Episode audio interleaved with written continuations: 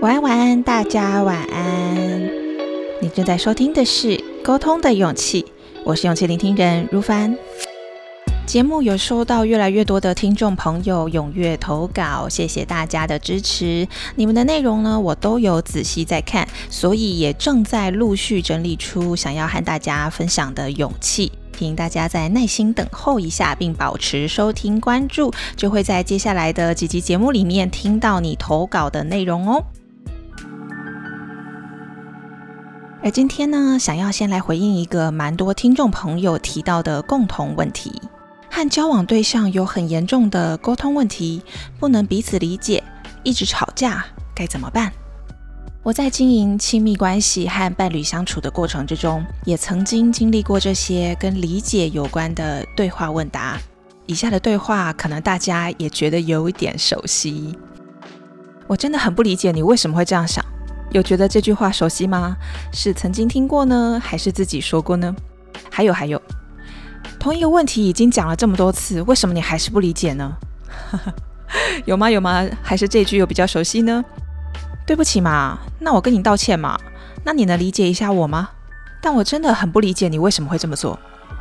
这一段跟理解有关的对话，聚焦在理解的这个对话，在我当时的关系里，总会因为不同的各式各样的相处情境和生活细节一再的重复出现。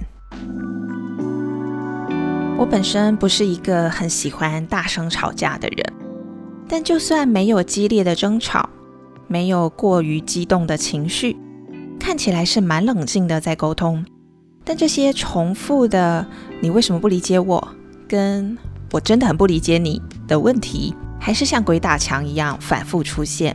两个人的关系就一直卡在这里，日复一日的相处感觉很和平，但实际上根本没有解开僵局。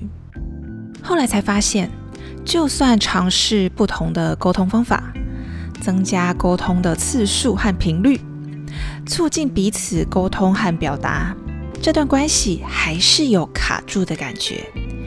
原来是因为我混淆了理解和接受的概念。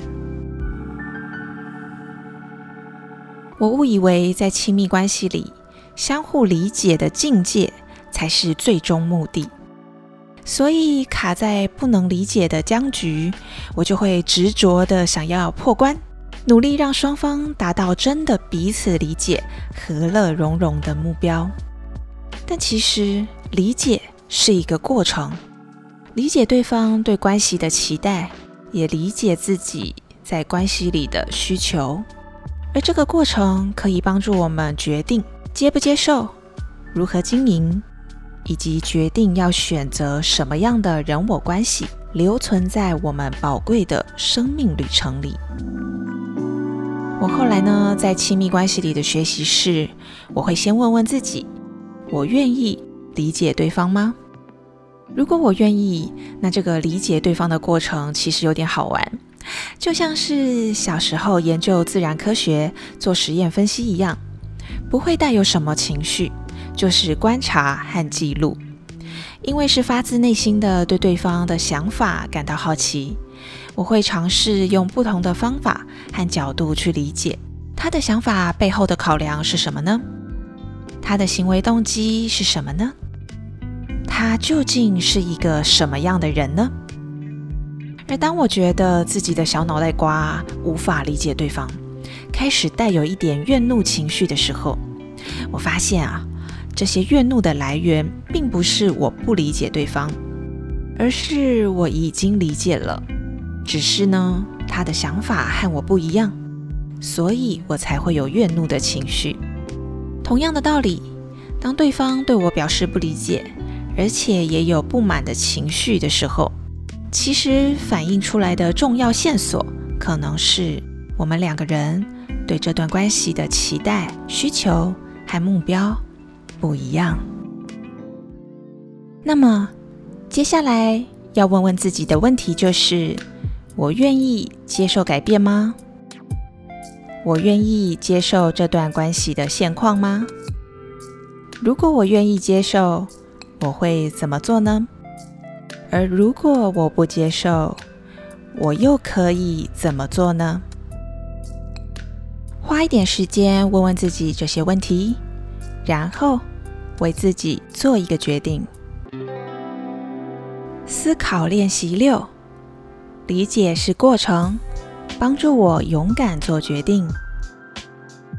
当亲密关系的沟通卡关时，我试着先放下情绪，问问自己，我愿意理解对方吗？理解对方，也理解自己在关系里的需求、期待和目标。接着再问问自己，我愿意接受吗？然后为自己做一个决定。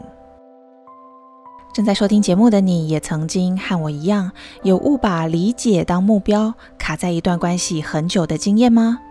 或者或者有突破挑战，接受改变，发现自我成长的喜悦，想和我聊聊呢？无论是哪一种人我沟通课题，都欢迎踊跃投稿，和我分享你的故事和心情。我是勇气聆听人如凡，每个星期天晚上的十一点钟，分享一小段沟通的勇气，为大家打气打气。欢迎订阅追踪这一份勇气，让我在空中陪伴你。祝福大家迎接新的一周，拥有好心情。我们下周见喽，拜拜。